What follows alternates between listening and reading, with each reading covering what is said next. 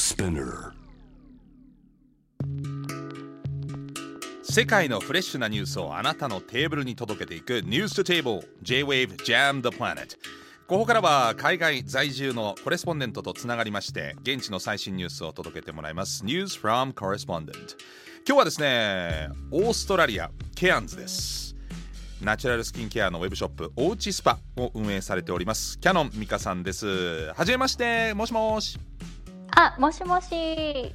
どうも代わりのサッシャと申しキャノンミカと申しまますすよろしくお願いしますよろしくお願いします。すいません番組に慣れてないんで被ってしまいましたキャノンミカさん失礼しましたよろしくお願いしますはい初登場ということだそうでえっ、と自己紹介お願いしますあ、はい。改めまして、ケアンズというオーストラリアの北部の町に住んでいるキャノンミカと申します。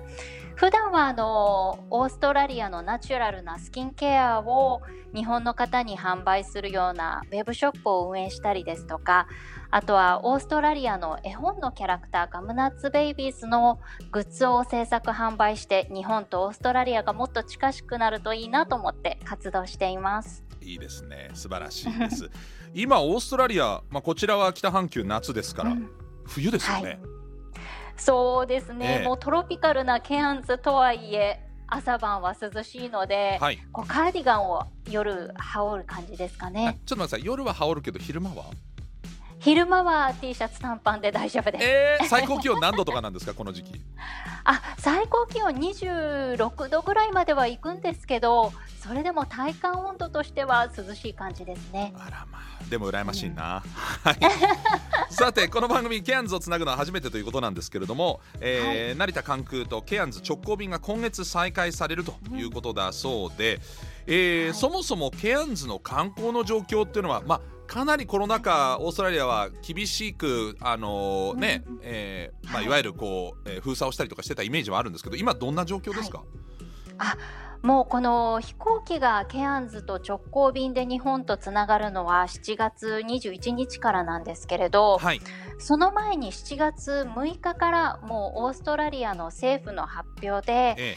あのワクチンの接種証明書がなしで観光で来ていただけますよっていう発表がありましたのでーはいだいぶオーストラリア自体に来やすくなってきてますしえケアンズはもう観光都市なのでーはい日本の方も含めいろいろな国の方が来てもらうのを楽しみにしていたので、はい盛り上がっている感じですね。じゃあ行く分には、えっと、コロナ前と同じ状況で旅することができる。ですね。はい、はい大丈夫です。はい。えーなんとオーストラリアが世界で人気の留学先国1位なんだそうですね。あ、そうなんですよね。あの182カ国1万人のこう留学希望者の方にえ取ったアンケートなんだそうですけれどもー、はい。オーストラリアが1位になったそうで、えその中でもケアンズはこう日本と時差も少ないのもありますし、ーはい治安もいいので、え観光だけでなく留学にもお越しいただけたらいいなと思います。ー、あらまあいいですね。うん。そんなね。ケアンズいろいろと教えていただきたいとは思うんですが最近美香さんが気になるトピックがあるそうで、それは何でしょうか？あはい。ああのケアンズは観光都市として日本でも有名ですけれどもはい環境保護への気持ちが熱い都市としても有名ではい。熱帯雨林とグレートバリアリーフと自然遺産が2つある町でもあるのではい。環境保護と保護となるとみんなこうとても急に張り切っちゃうんですよね。はい。なので 観光に関しても今まで環境に気を使ってきたんですがえあるホテルグループがーはいあのこれまでレストランで例えば食事をする時の食べるカロリーですとか摂取カロリーとか、ええ。アレルギーに関しては表示があったんですけど、はい。そうではなくて環境にどれだけ気を使えているかっていうのをメニューに表示するほこうクライミットカロリーズといってうはい。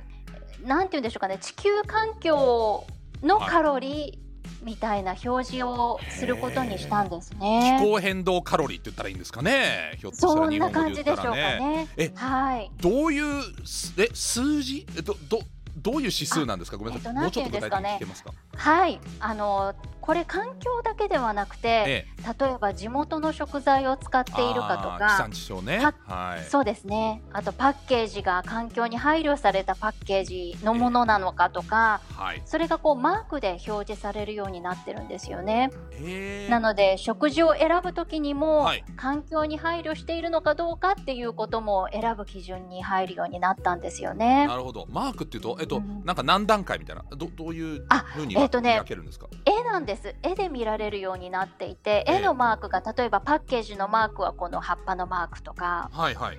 それがこうアレルギー表示の時のように、うん。いくつもマークがあるものはあ環境にも配慮されてなるほど。マークの数が多いと、まあそれぞれの分野で環境にまあ合格してるみたいな感覚ね。はい。そうなんですよね。最大何個ぐらいあるんですか？あえっ、と種類は5種類ぐらいありますね。5種類。じゃあ5個全部ついてると、まあ最大限環境に配慮されてる。そうですね。はい。そうですね。なるほど。うん。行かれました？もう。あえっとそのレストランには行ったことがあるんですけれど、ええ。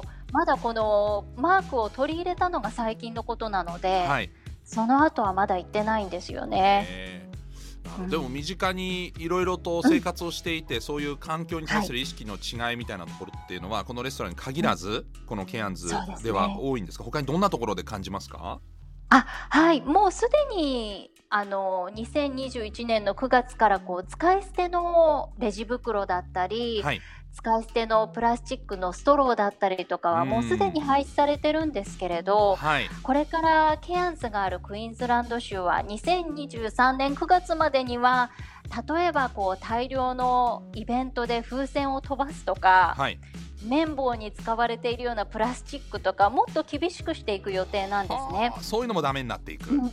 そうなんです。なのでそれに間に合うように みんなもこう今からどんどんプラスチックを減らしていくっていう取り組みが進んでいますなねる。ほど。私あのコロナ前だったんですけど東京のかっぱ橋で、あのインタビューをいろいろしてた時に、はいオーストラリリアの方がこぞってあの金属のストローを日本で買って帰ってたんですよね、はいはい、はい、日本の方がいっぱいあのまとまっていっぱい買えるって言って喜んで帰ってましたね。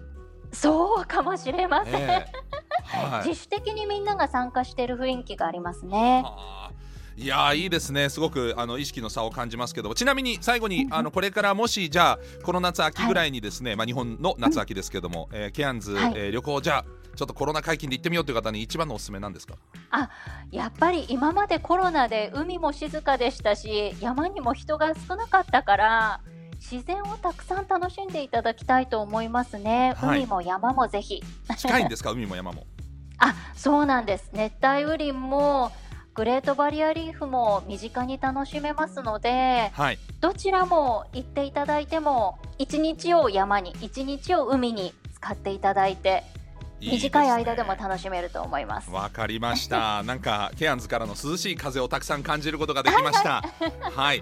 えよかったですはい、キャノンミカさんどうもありがとうございました。どうもありがとうございました。失礼いたします。失礼いたします。この時間はケアンズ在住のコレスポンデントキャノンミカさんに伺いました。